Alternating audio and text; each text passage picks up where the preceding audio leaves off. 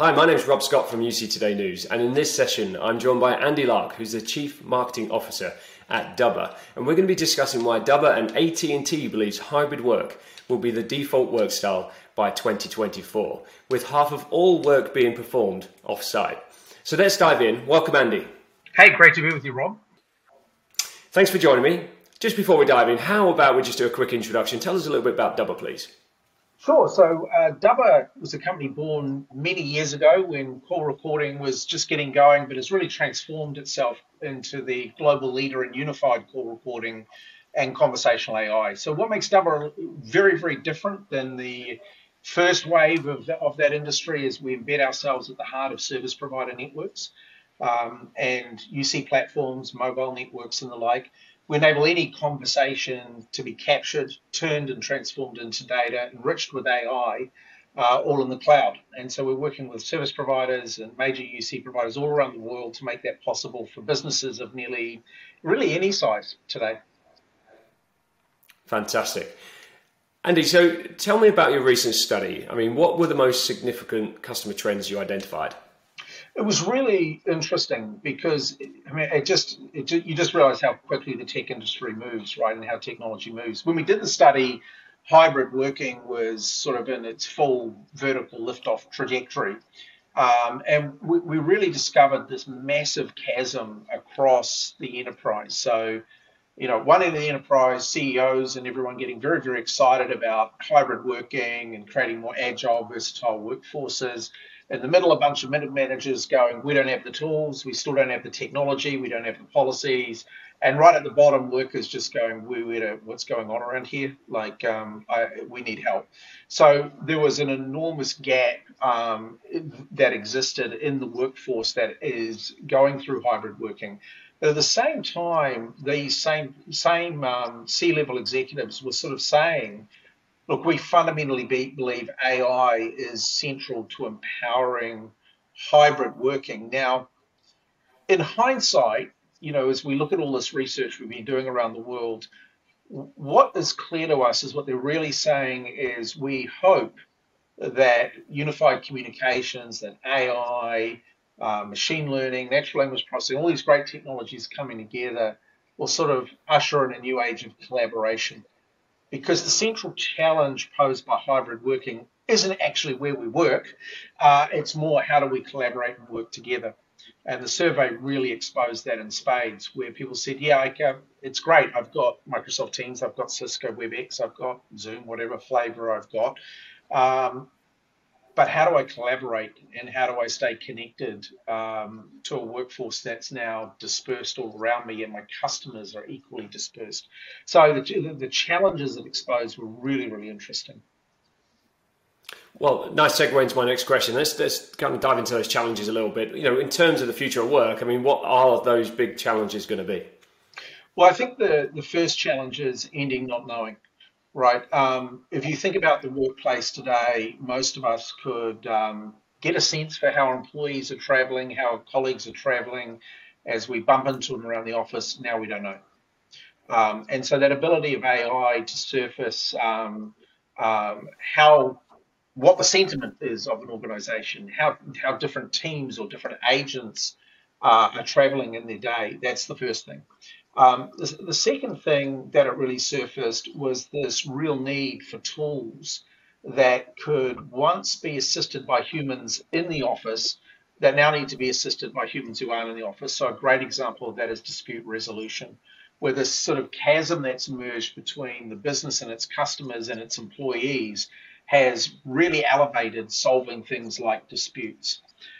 And so suddenly now I've got not just a full audio record, but a transcribed record along with keyword alerts that's searchable in an instant in real time. And I can better serve customers and I can better assist and serve my employees. And I'd say the third trend that really surfaced was this growing pressure in all these businesses to satisfy compliance mandates.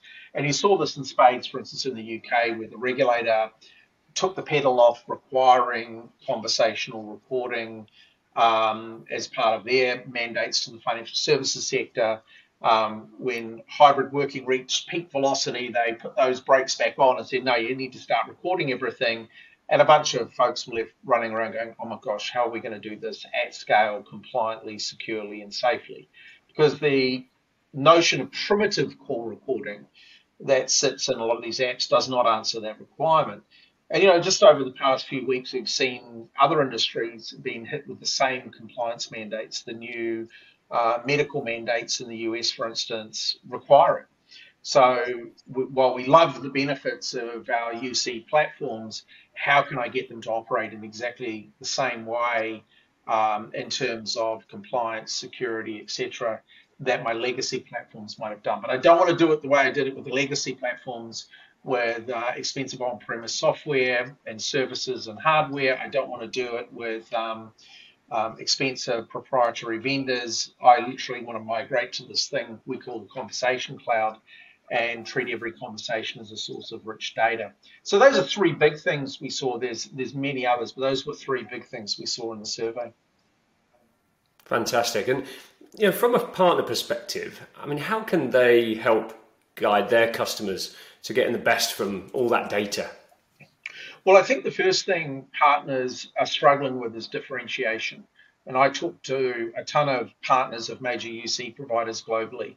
And it's all great, but if everyone's selling Teams or everyone's selling Cisco WebEx, how do I differentiate? And the simple answer is it's differentiation through your core service. You sell today, if you're a partner of a major UC platform, you primarily sell a connection, right? I'm mainly selling the ability for Rob and Andy to have this conversation and work our magic together.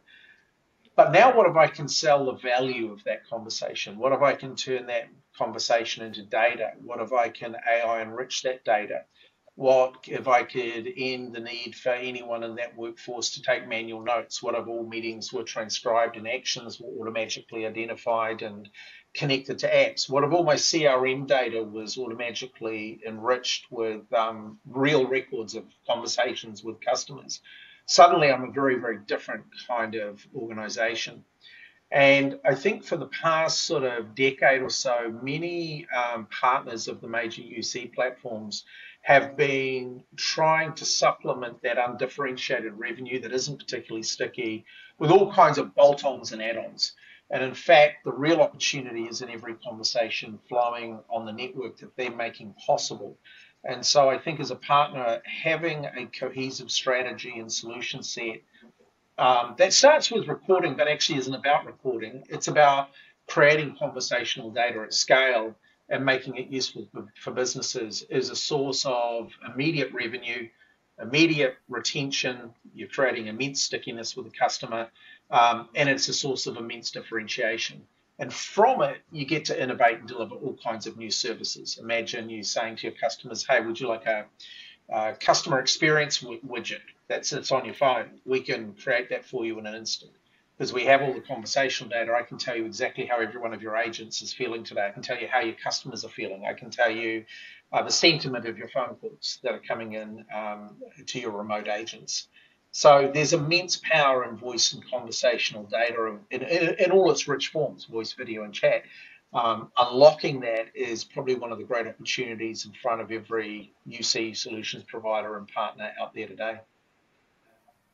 That's fantastic. And for anyone looking to download the report, Andy, what's the best way to find it?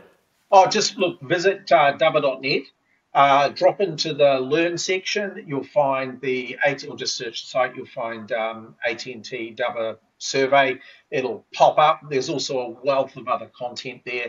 Do subscribe while you're there to our news updates, because we put a ton of relevant, non-spammy content in there that you might enjoy as well. That's great. And we'll put a deeper link in the description there for anyone interested in downloading that report. So I'm afraid that's all we've got time for today. But Andy, thank you for joining me today. It's been great talking to you. Thank you so much. You're welcome. Thanks, Rob. And thanks to everyone for tuning in. If you've got some good takeaways from today's session, do give us a quick mention on social and subscribe to our channel for more industry news and insights. I'm Rob Scott from UC Today. Thanks for watching.